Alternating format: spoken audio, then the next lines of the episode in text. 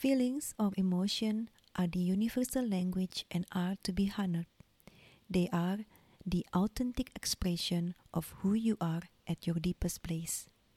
But how are we expressing it healthily? And that's our sharing of the day.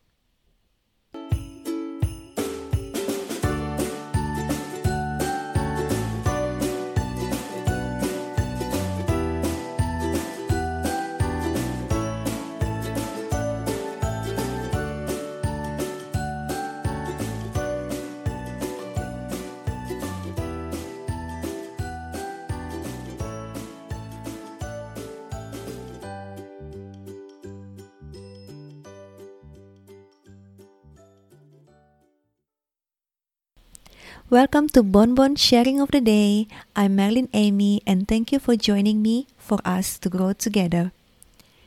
Today, we will discuss how to express and communicate your emotion in a simple way. Do you talk to yourself every day? Do you attend to your emotion and express your emotion to other people in a healthy way? It was not always easy for me as well to regulate my own emotions. For myself, my challenge is more on how to express my thoughts and needs to my loved one. One and a half years ago, I found a really good tool that helped me to express my emotion. It's non-violent communication technique introduced by Marshall B. Rosenberg. This non-violent communication teaches you how to speak your truth or share your perspective in a way that is most likely to lead to harmony than conflict. And it teaches you how to be in the face of uncomfortable statements like blame, judgment, criticism, or a verbal attack, and listen to the values and needs behind the statement. And as a result, you are less defensive and can stand in a more compassionate place and are much more likely to diffuse any potential conflict. And you can use this non-violent communication technique to yourself to examine how to express your feelings to yourself.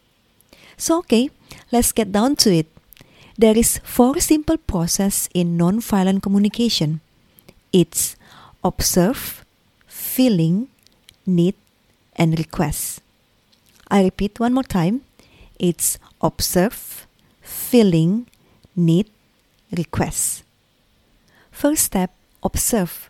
First, you can observe what is actually happening in the situation.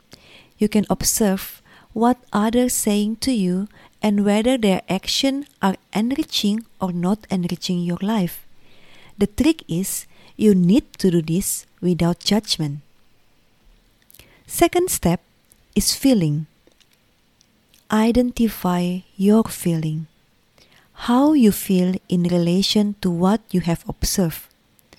Are you hurt, scared, joyful, amused, or irritated? The third step is need. Now you can say what is your need that connected to the feelings that you have identified. The fourth step is request. In here, you can express your request from others or even from yourself, and you can place a specific request in a positive way, speaking kindly but firmly and clearly without unnecessary emotion like sarcasm. It's easy to remember, right? Observe, feeling, need, request. Observe, feeling, need, request. Practice it often, and soon this will be your way of communicating. I really recommend you to read this non-violent communication book by Marshall B. Rosenberg. Happy expressing and communicating your emotion in a healthy way. I will close this podcast with a Bible verse from Proverbs chapter 15, verse 1. A gentle answer turns away wrath, but a harsh word stirs up anger. Talk to you on the next podcast. And if you have any questions and feedbacks, please send it to this email bonbonpodcast at gmail.com. Thank you, and may God's peace be with you today.